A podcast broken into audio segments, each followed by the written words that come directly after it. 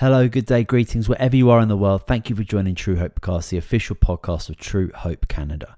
True Hope Cast takes a deep dive into mental health's many psychological and physiological aspects. This is the show for you if you're looking for motivation, inspiration, knowledge, and solutions. That is really what we're all about here at True Hope Canada. True Hope Canada is a mind and body based supplement company dedicated first and foremost to promoting brain and body health through non invasive nutritional means. For more information about us, you can visit truehopecanada.com. Today on the show, I welcome Lincoln Stoller. Lincoln is a quantum physicist, neuropsychologist, hypnotherapist, clinical counselor, psychonaut, mountaineerer, author, and educator. He combines science, spirit, and economics by applying an understanding of hard science to imagination, psyche, and the behavior of groups. Today on the show, we are going to be discussing ego, culture, and the subconscious. Enjoy the show. All right, welcome to the show, Lincoln. Thank you so much for being with us today. How are you? What is going well? Um, thank you. Um, what is going well? Well, I always have several projects on my front burner, and uh, most of them are very long term projects, so they sort of go up and down. The ones that are going well, hmm. Well, I'm doing some more marketing. That marketing is a funny thing. It's so elusive. Um, and um, I've been uh, thinking about what your topics are and how I would approach it, but you're going to have to uh, uh, help me target in on the listener because um, I tell you, my background is both scientific and experiential, which is to say, I like to get my hands dirty in whatever it is I'm involved with, and I like to uh, more than study it. I like to research it and uh, sort of go to the go beyond the bleeding edge. Um, so right. with uh, you know brain science, psychology, therapy, and um, I don't know what you want to call it. Now, now we're getting into delicate terrain like spirituality. So, uh, yeah, things are uh, interesting. All right, that's great. Well, as an introduction, why don't you just let the audience know, let me know a little bit more about who you are and what it is that you do, please? Well, you'd think that would be an easy question, but it's of course not. Um, let me start with the present and work backwards. I'm a therapist now, a clinical counselor. Um, I work mostly with mm, sort of thoughtful, older uh, people who are either in control or trying to regain control, um, as opposed to people who are, you know, seriously um, disabled, as in schizophrenia or something like that. Um, though I've worked well with those people too, I'm also very interested in medical issues, uh, physical, somatic. So, stepping back in time, I am a hypnotherapist, and that's sort of a wild frontier. And stepping back again, I spent a decade doing brain training, neurofeedback, which is um, its own story, not very well uh, integrated with medicine or psychology or neurology, but it touches on all of those. And I'm very interested and involved in that whole field. And stepping back again, I was uh, a kind of a world traveler, and I experienced many altered state experiences, both culturally and uh, ceremonially. So I was pretty involved with the ayahuasca phenomena, which is Central and Southern America, in many places, facilitated by many people. And uh, it was actually studying the brainwaves of people in trance and under the influence of psychedelics that got me into the brainwave training. And stepping back again, I spent 20 years as a software developer running a company that designed custom accounting databases. Designed, installed, produced, maintained supported, trained. And stepping back again, I have a PhD in physics, quantum systems. And stepping back again, I was an astronomer with a wonderful guy um, who got me a job at NASA f- as a undergraduate, and um, one of my several, you know, great mentors. And uh, stepping back one last time, I spent ten years, I about mountaineering, which had a very important formative influence both on my character and my ability to understand people because it's both an extreme state that it puts you in and you meet some pretty extreme people. So that uh, you know the wrap up is I have a uh, a PhD in quantum physics and a uh, certification as a hypnotherapist and another certification as a clinical counselor.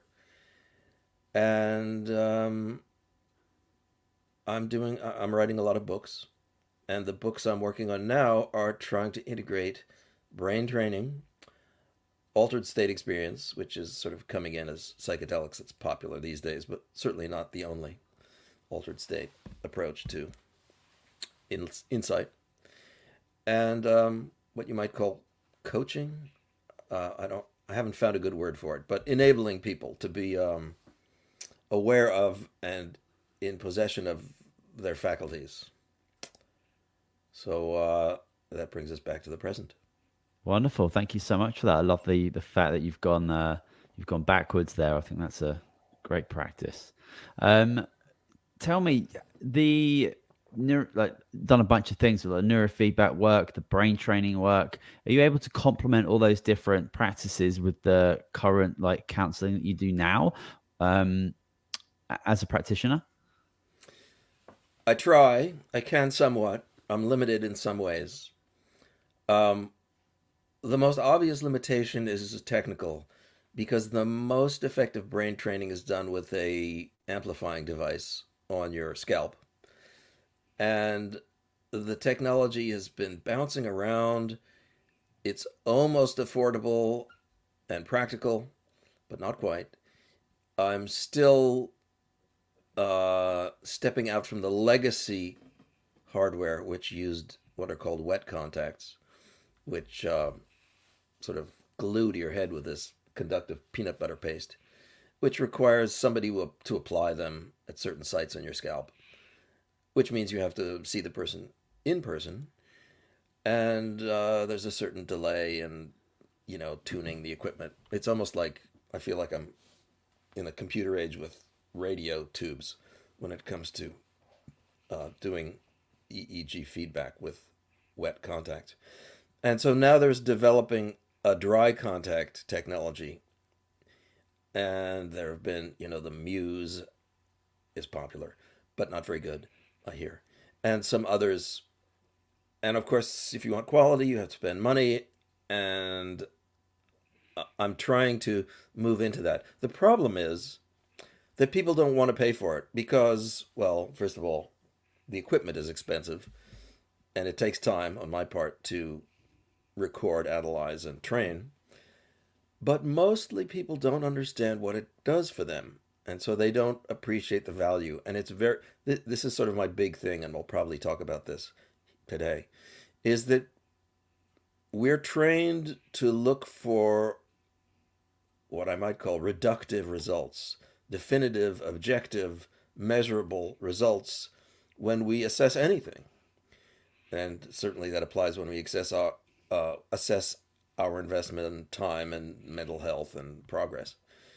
Um, and if you everywhere you look, you see measures that are discernible and measurable, like money and profits and progress and things like this. But brain training doesn't give you that. It's a very subtle, very deep um, process of synchronizing yourself.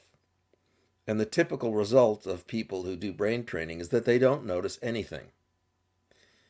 And if they do, or when they do, they ascribe it to the world. They say, oh, it's been a better day, or people have talked to me more nicely today, or uh, I'm in a better mood. They don't really you can't really see it happening because it underlies your thoughts and awareness. So when you ask somebody to invest in it, you know, they kind of want to know what they're getting out of it. And you have to kind of dance around. Um, but to get to your question, I do try to integrate it.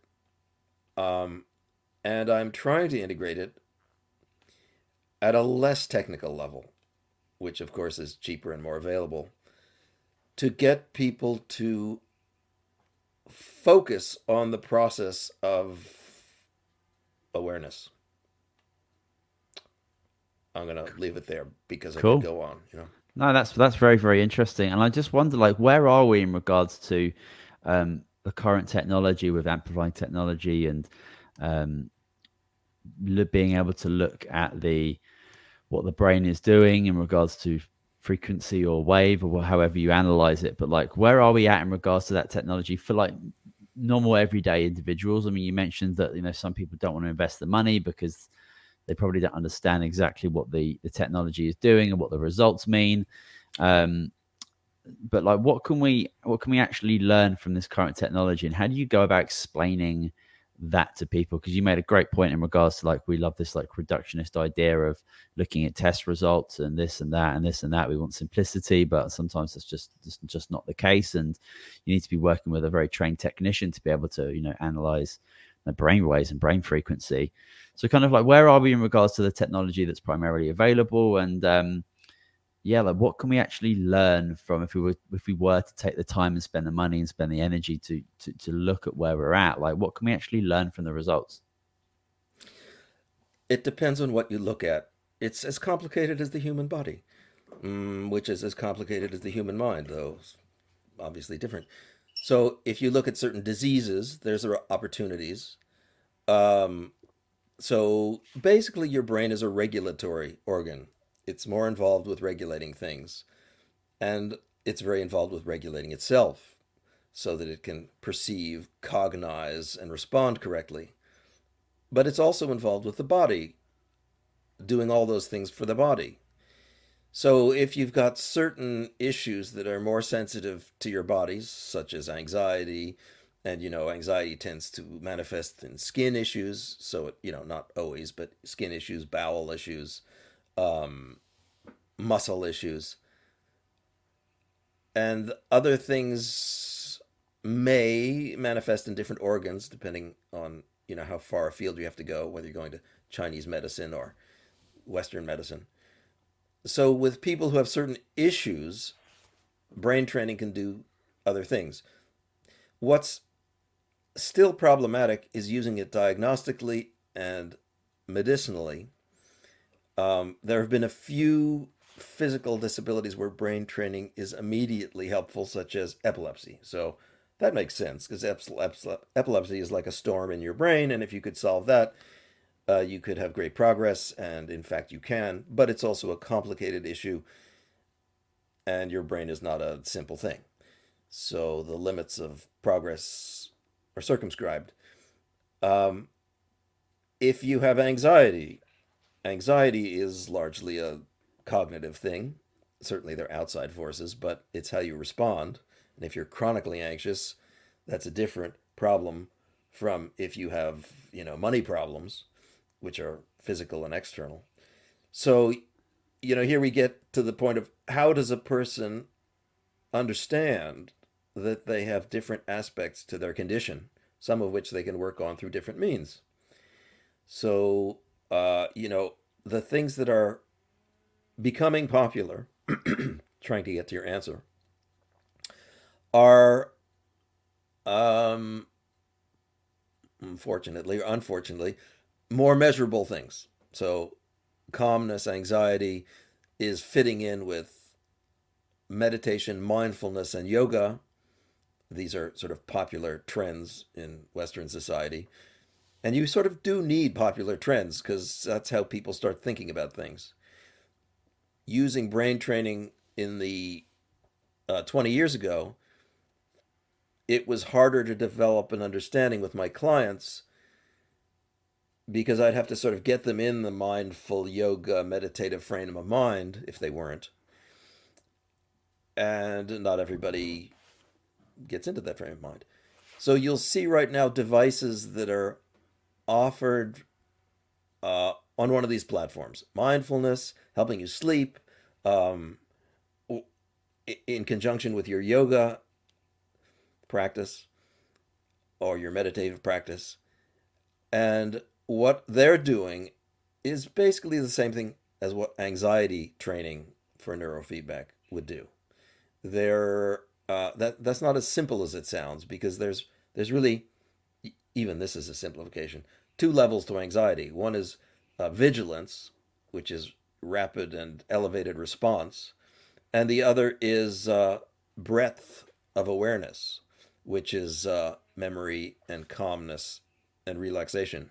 And we have to have both, right? You want to be able to respond to the fire alarm. That's not a bad thing. You just don't want to be in a hair trigger all the time. And you want to access older memories, older feelings, and older thoughts. So they're really they're sort of two two directions. One is high frequency, the anxiety and the vigilance, and the other is low frequency, the memories and the thoughts and the relaxation. So if you use brain training in that simple model, it fits in well with mm, meditation, mindfulness, relaxation, sleep, um, maybe altered state work. That's still very new. We're not sure how that's going to play out. And then the, that the price is still not uh, low enough for what people expect. So the price is I mean, it's coming down, you know, as we speak. Uh, you can get a Muse headset for between one and three hundred dollars, depending on what model and whether it's used. And then the better headsets are starting to be rented for thirty bucks a month, but purchased for four hundred. These are dry sensors now, so that you can put them on yourself. And uh, in the U.S., they're under another cloud that they can't be sold as medical devices without being subject to strict control and liability mm-hmm. so that they're not sold as medical devices. They're sold as relaxation. I mean, you're sort of in this nutraceutical, uh, non medical area, and you know there is that line between claiming to do something medical and not. Yeah. So they're not claiming to do anything medical, which is sort of safe, but it also means that there's no research into the medical direction with these devices because that broaches the boundary of so forth. And interesting yeah. and that that prevents our progress somewhat. When it comes to energy waves brain waves brain frequency um because i feel like most people don't don't do a good job with understanding things that they can't like physically see or understand. Like I can look at a blood Absolutely. test and analyze it and have a look at it and get my basically just get my doctor's opinion. And if it's outside of a normal range, then I might bring some attention to it. But um, we don't do very well with with understanding things that are like happening internally. And obviously, we're all bound to you know the same the same laws when it comes to everything emitting a, an energy a frequency it's kind of like all there but yeah we don't do very well at understanding those types of like mysterious types of things especially when so much of the brain and the body is just yet to be understood and probably ever probably won't be but like what's commonly misunderstood about um i'm going to use the word energy and hmm. frequency mm. that you know is happening within every cell of our bodies down to the smallest organelles or whatever you want to you know whatever you want to describe. But like what do we commonly misunderstand about something that we all have we all share it's absolutely there but the the understanding is so unconventional that we don't really like talk about it or understand? I think the question is a culturally relative question. And i have to approach it or have approached it I have no other way to approach it culturally, which is to say, I use what I know about brainwaves and you know the sort of scientific experiments done with them for whatever it can reveal to me, and I take um, basically I don't know. I've found traditional Chinese medicine useful, though I say that as I'm not a traditional Chinese medicine practitioner, so I can I can say that with ignorance, you know. Um, the idea of uh, energy in your body and energy systems. Let me be more specific. So I'm I'm trying to use the tools I have to approach that question. And the way I'm doing it is I'm saying I'm using the tool of hypnotherapy, uh, which you know opens up that whole Pandora's box, and I'll have to define what I mean.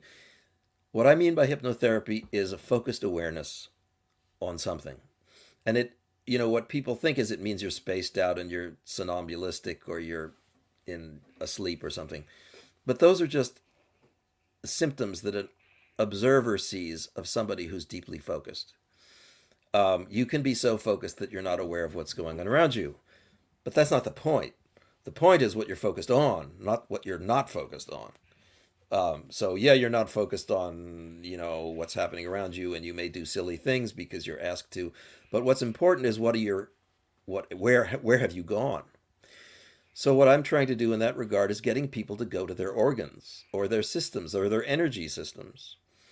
And I'm trying to get them to focus on whatever little somatic clues we have as to what these systems are doing. And I'm talking about, well, it's hard to say what I'm talking about. I'm not exactly talking about a physical organ, I'm talking about your awareness of it. So I'm not exactly talking about the liver. And, you know, what awareness do we have of our liver? Well, in Western medicine, not much awareness, that is to say, subjective awareness. But in Eastern medicine, a lot. Because it's not entirely the organ, it's the energy. And again, it's what I say, it's cultural. You have to sort of learn to think in the way that the liver is a detoxifying organ and your life has toxic energetic influences. And now you can start to think in terms of energetic toxicity. You're not really thinking in terms of your liver. Now you're an energetic concept. And so this i think i can approach with hypnosis and say okay let's bring up your awareness of toxicity. And now let's try to put it into your liver or see if we can do something liver like about it but I don't really care. I'm really trying to get a result, whatever your result is, because I think the uh, Eastern approach may be more suitable to the mentalization. Let me give you a, you know, this easily gets uh, lost in in the unknown terminology. So let me be more specific with something I'm personally dealing with. So I had COVID, like many people did, and I had COVID twice, and the second time was last. Uh, November, almost a year ago, well, 11 months ago. And it put me in the hospital with uh, collapsed lung. And, you know, the, as we all should know, the doctors were, they just didn't know what to do and they weren't free to speculate. And they were constrained by, in this country, Canada, um, the government's protocols. So they weren't very helpful. They were vigilant uh, you know, putting me on various measuring machines and taking X-rays and so forth, but they weren't very helpful. Um, and it was uh, not very reassuring to be under their care.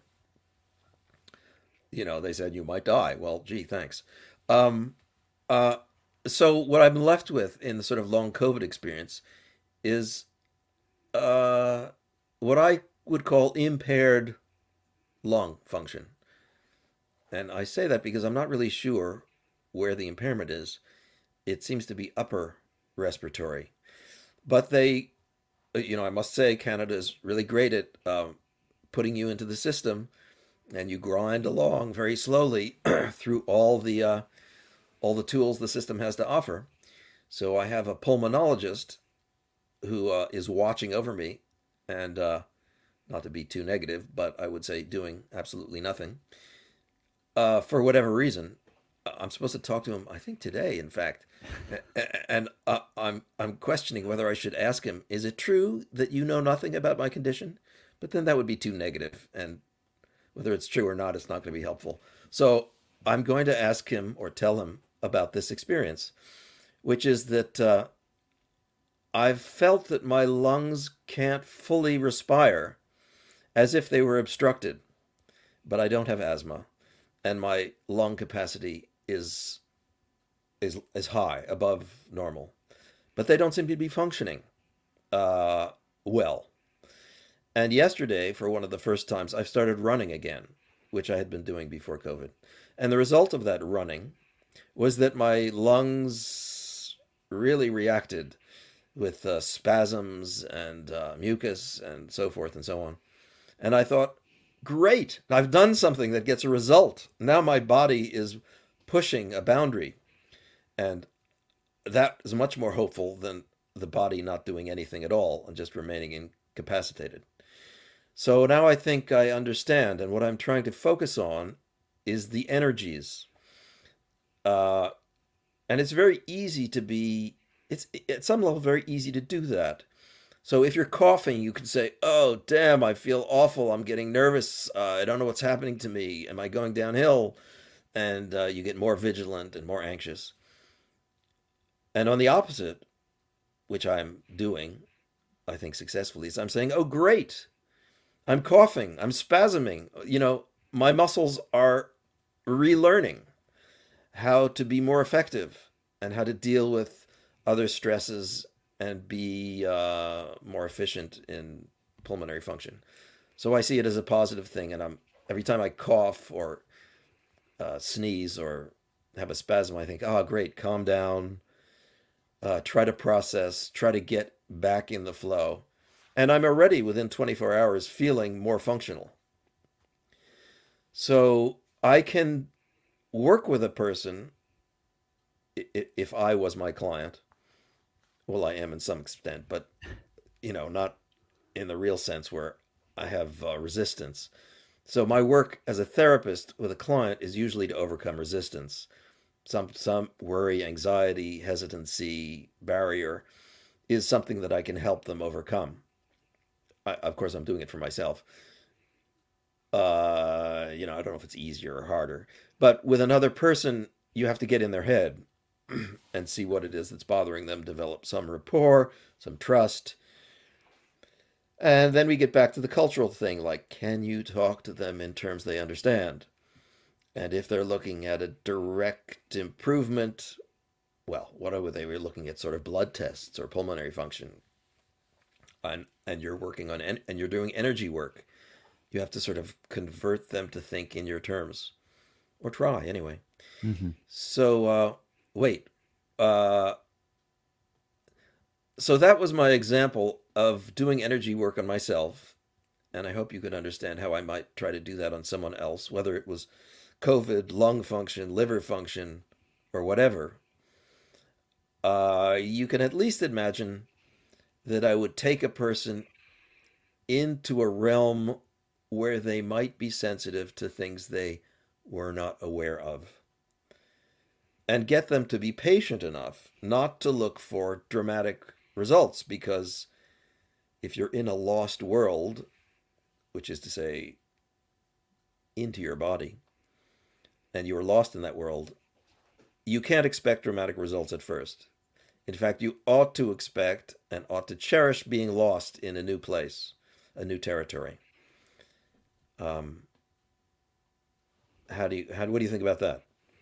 I think that's very interesting. A, big thing that come up for me is like, how do you go about explaining to somebody you're working with when you're doing maybe like hypnotherapy work and you're allowing them well, and putting them in a position to become like hyper focused on a particular organ that's causing them issues. Let's just say the lung, for example, because you know in your case you're saying like you know you didn't have asthma, you didn't have any like clear, let's say conventional pathology that, that was like causing your ca- causing your symptoms but like energetically there's like clearly something like going on there. Like how would you explain um, to somebody who is working on becoming more focused on that particular organ and how their body is responding to that focus and you know in, in creating um not like a better energy but like I think of it as like if I if I have like, like lower back pain, for example, and I've got the ability and the time to sit down and maybe meditate and start scanning my body and thinking about that pain and bringing my awareness and my consciousness to that particular area, I feel that I am engaging in my body's healing response and putting that energy in that particular type of area. That's how like I would overcome like an in, some sort of like injury would how would you go about explaining that like energy piece to people? Because again like with like energy medicine or energy healing like a lot of people if they don't understand it a little bit understand the science behind it then their eyes are going to roll immediately and they're not going to put their awareness on what you're saying and because they just don't have that they just don't have any understanding of it because they're conventional ideas of symptoms diagnosis drug surgery whatever like that's kind of like the clear path that we've been put on and like thinking about things with like, okay energy. okay stop yeah. stop okay stop sorry okay. Uh, I got it uh, okay. you're caught in a vortex there the vortex of the unknown there are three answers one is that you work with whatever the person can feel so you you amplify it so you know uh, one of the typical hypnosis things is like if you have pain then imagine that you can make the pain worse by focusing on it. And if you can make it worse, then you can make it better. So now imagine that you make it less. So you, you're playing with it. It's almost like loosening a nut and a bolt by rocking it back and forth. So become aware, become less aware, become more aware, become less aware. Um, in that way, explore your own limits of awareness. That's one. Uh, two is I give them some mystical mumbo jumbo and confuse them to the point where they start thinking creatively. That's really the point.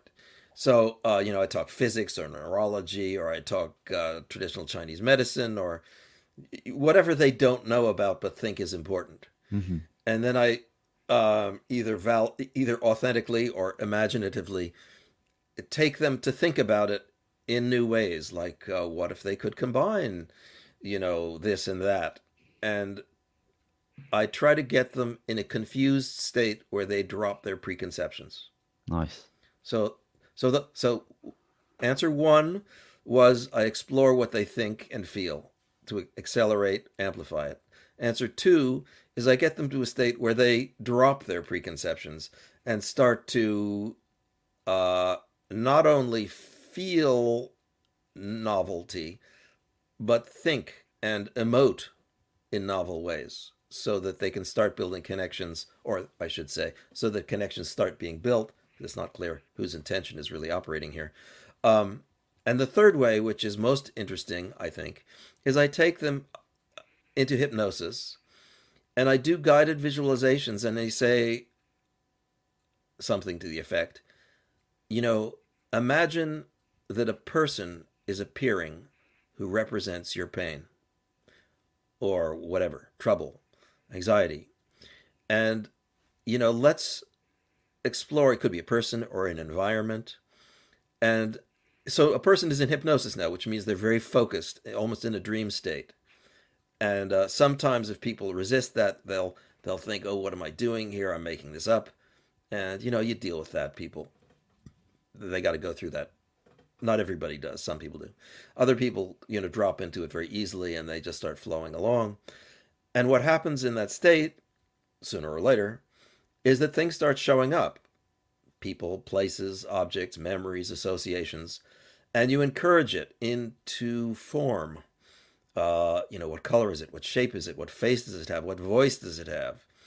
And what happens is usually they find themselves confronting something they didn't expect and they don't know what to do. So it could be a person from their past, it could be a entity, it could be an animal, whatever. People, I say they build this. Some people say these energies exist out there. I don't care. Um, and then what I'll do is I'll say, okay, let me be the intermediary. Let me talk to them. Let me tell you what to do. You know, let you know now go into that purple haze or that brilliant light or uh, you know, we tell a story and now you're going to die or now you're going to live or you you know, whatever. And I watch them and I'm looking for them to have an epiphany and a connection. So uh, here's a simple example. I had a client dealing with weight loss uh, issues. So they had body image issues. And through this process of imagining and creating and evoking, they established contact with a beautiful image of themselves that could speak to them and tell them how good they were. I mean, this person that they created, evoked, would tell them how good and capable and um, self accepting they were. Not me. And that was tremendously useful because now they had a connection with their own self-loving self, which is uh, you know something I might have led them to, sort of, but they felt it was theirs. They took responsibility and they had the connection, and they didn't need me anymore. And I felt that that person, that entity, that uh, creation or reality, uh, it's no it's no less real than whoever they thought they were, would help them more than anything anyone could do. Lead How much does like somebody's own ego get in the way of some of the of the progression to that type of place? Because that's a very like I mean it's a very progressive place to be when if you were kind of uh you know settling down and putting yourself in a position to be spoken to like that and be connected with something outside of them that's a really powerful place to be in how much does like our own ego get in the way of even coming to even thinking about being in, in a place like that it differs with each individual you have to understand your ego is another regulatory organ if you will regulatory process and its job is to help you to respond to the world. So, depending on what your world is throwing at you and what you've learned in terms of how to respond, it can be more or less in your way. Um, you know, in extreme forms, it's very in your way. You're highly responsive, or I should say, reactive, and um, you're quick to impose an understanding on things. I mean, that's an ego thing. You, you know, it's thoughtful, conscious, intentional um, and it can be obstructive. Uh, there are other people who are very loose and laid back and sometimes slow or expansive or receptive or empathetic. And uh, that can be an opportunity, but it can also be a, uh, a risk. You wouldn't want to be that kind of person in a war zone. In a war zone, you would want to, you know, we say PTSD is being overreactive, but it's not overreactive if you're surrounded by landmines it's entirely appropriate. Mm-hmm. It's just that when you're no longer surrounded by land landmines, you have to then realize that and not continue in that mode. So I think the question is not uh, exactly as you phrased it as to how much the ego is a problem, but the question is how flexible is your ego? Can you adjust it properly? It's like saying should a car be revved at high revolutions or low revolutions? Well, it depends on what you're trying to do. We have gears, but we also have, uh, you know, the gas pedal. And and if if you get in your car and it's either idling or your foot's on the floor, uh, then that's great if you're doing drag racing. But uh, for the most part, it's dysfunctional. So that's where I would focus is not on the question of if or what your ego is doing for you, but whether you can control it, whether you can manage it. And now we're talking about brain function again. Totally, yeah, fascinating stuff. I, uh, what have you seen? How have you seen people's? Um, what have you seen people learn when they're connecting to more of their spiritual side, especially for those people who have never even contemplated spirituality as a part of their self? I use my father as the as the uh, as the example. He was a fairly highly driven, a fairly unspiritual person, and uh, he would always say, you know, navel gazing was of no use. That's he sort of put it in those pejorative terms, and I would say. Uh, it's funny. I've had much more useful conversations with him now that he's been dead ten years than I ever did when he was alive. Um, I say to him, everything you do is based on your sense of purpose and commitment. And if you have no purpose and you're committed to nothing, uh, life doesn't mean much and you'll have trouble putting energy into things. So I would say I would translate spirituality. It's one of those terms that either you know it and it's useful or you don't know it and it's not useful.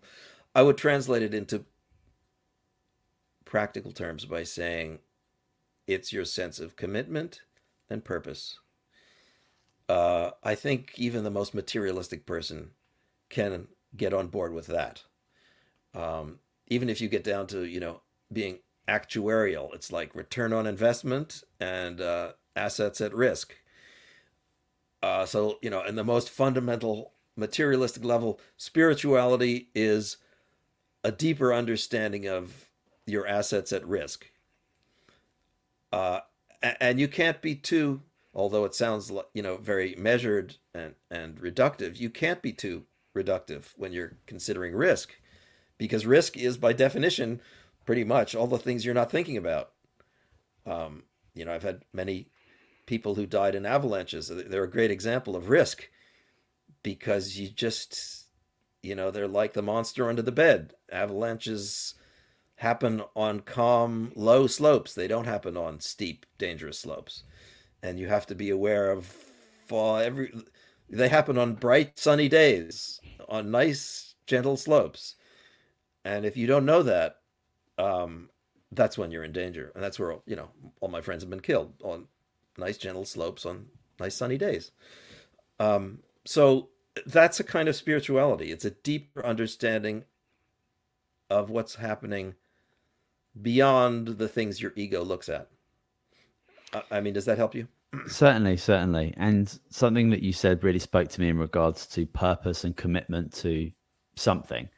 And it makes me feel when i when i think of like a lot of a lot of a, gr- a great large group of our youth seem to have a huge lack of purpose and seem to have a huge lack of commitment to anything and like i tried to look back at myself as an 18 19 20 year old and i can't really recall too much of what was going on in regards to my purpose and my own levels of commitment to something. But like when it comes to having responsibility or teaching children responsibility, I think we're doing a huge disservice to them within schools and maybe even at home as well.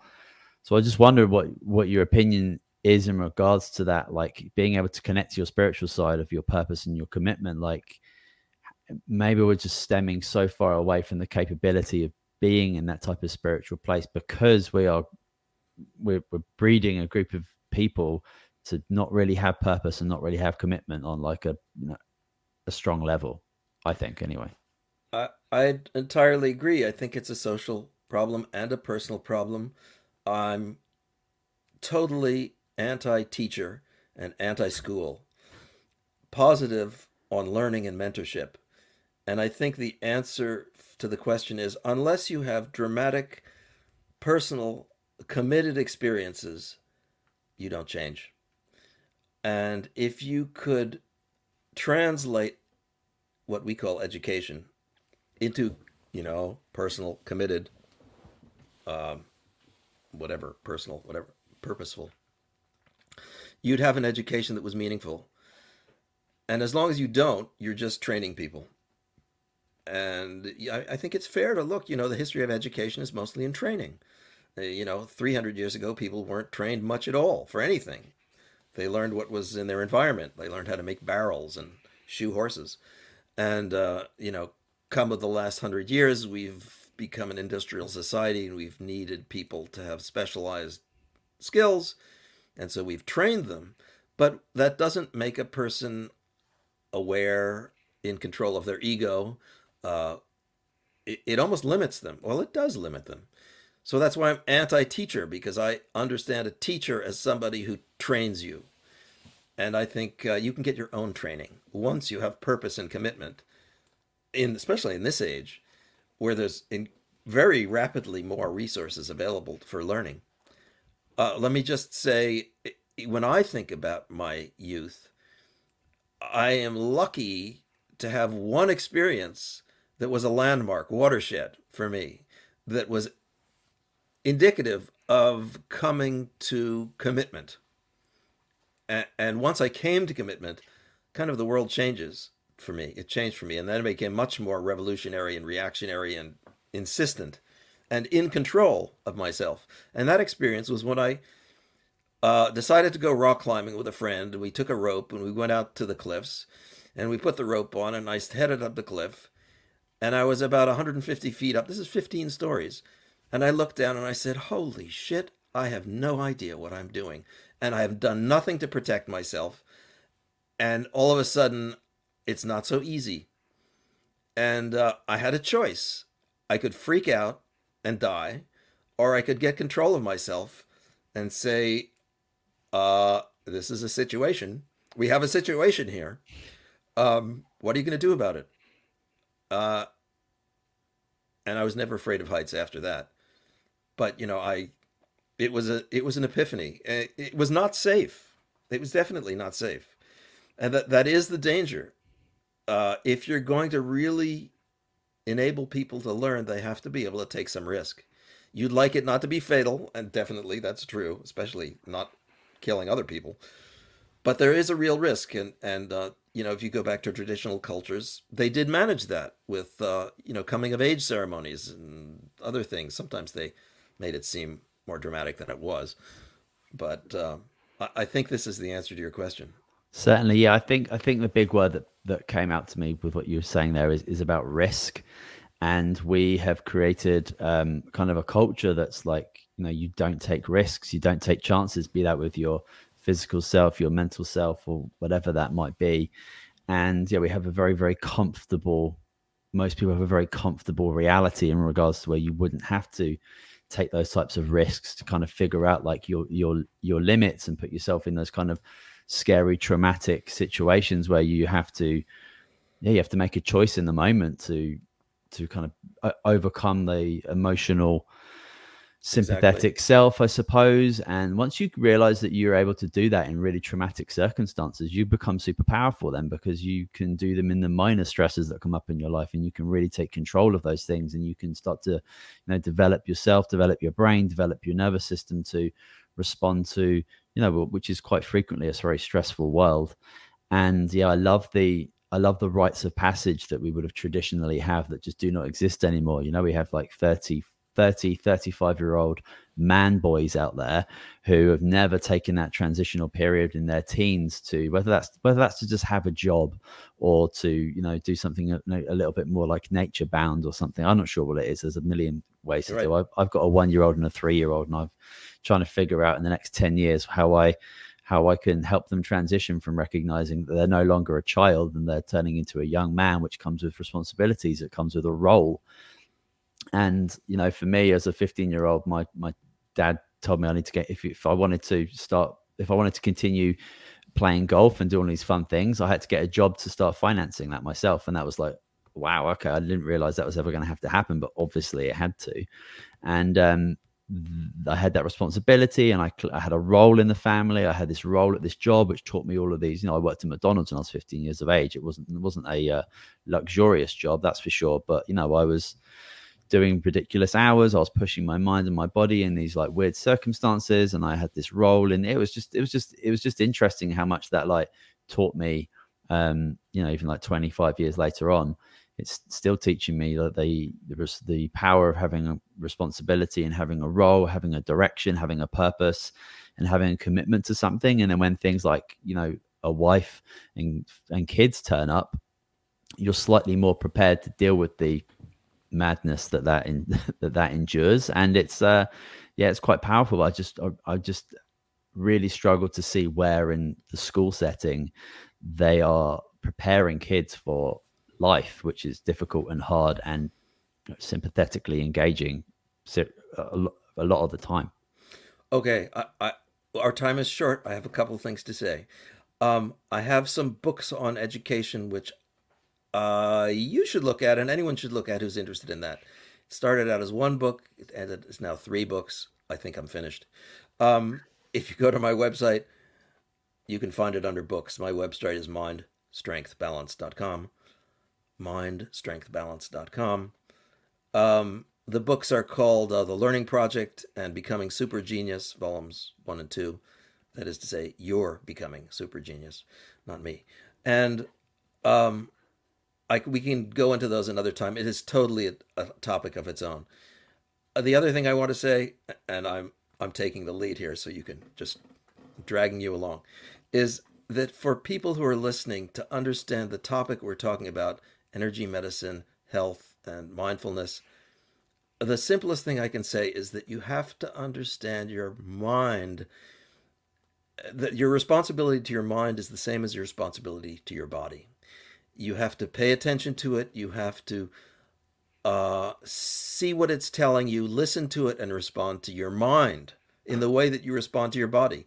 You can't just go along egotistically thinking it's all about your intention and um, your reaction to things. Your mind is a way to regulate your awareness, not simply control your awareness. And so you have to tune it. That could mean learning, it could mean awareness, it could mean health, somatizing, exercising, everything. Never see an opportunity, never see a crisis without seeing an opportunity. And um, yeah, as I I wanted to tell people that I have a blog they can sign up for, and please do. You get a free digital book. Uh, we didn't even talk about dreams and sleep and all that stuff, but there you go. Thank you, Lincoln. I think we can get you back on the show. I'd love to talk more about your books. I've, I've actually got some interesting questions in regards to the illustrations and the front covers there, especially in this rites of passage book. That's that I'd be interested to learn a little bit more about why why those images are attached to those particular types of books. But if you're interested, we can get you back on the show. But you said your website is mindstrengthbalance.com. Um, so I can make sure that is in the show notes so people can connect with you and your blog. Your blog is on there and people can connect with yeah. that free resource. Yeah, mindstrengthbalance.com. There's uh, you know, a sign up sheet and it's a free monthly blog. You can pay for weekly ones, weekly installments if you're interested. And I narrate them on podcasts and I'd love to have you as a subscriber. Please check it out.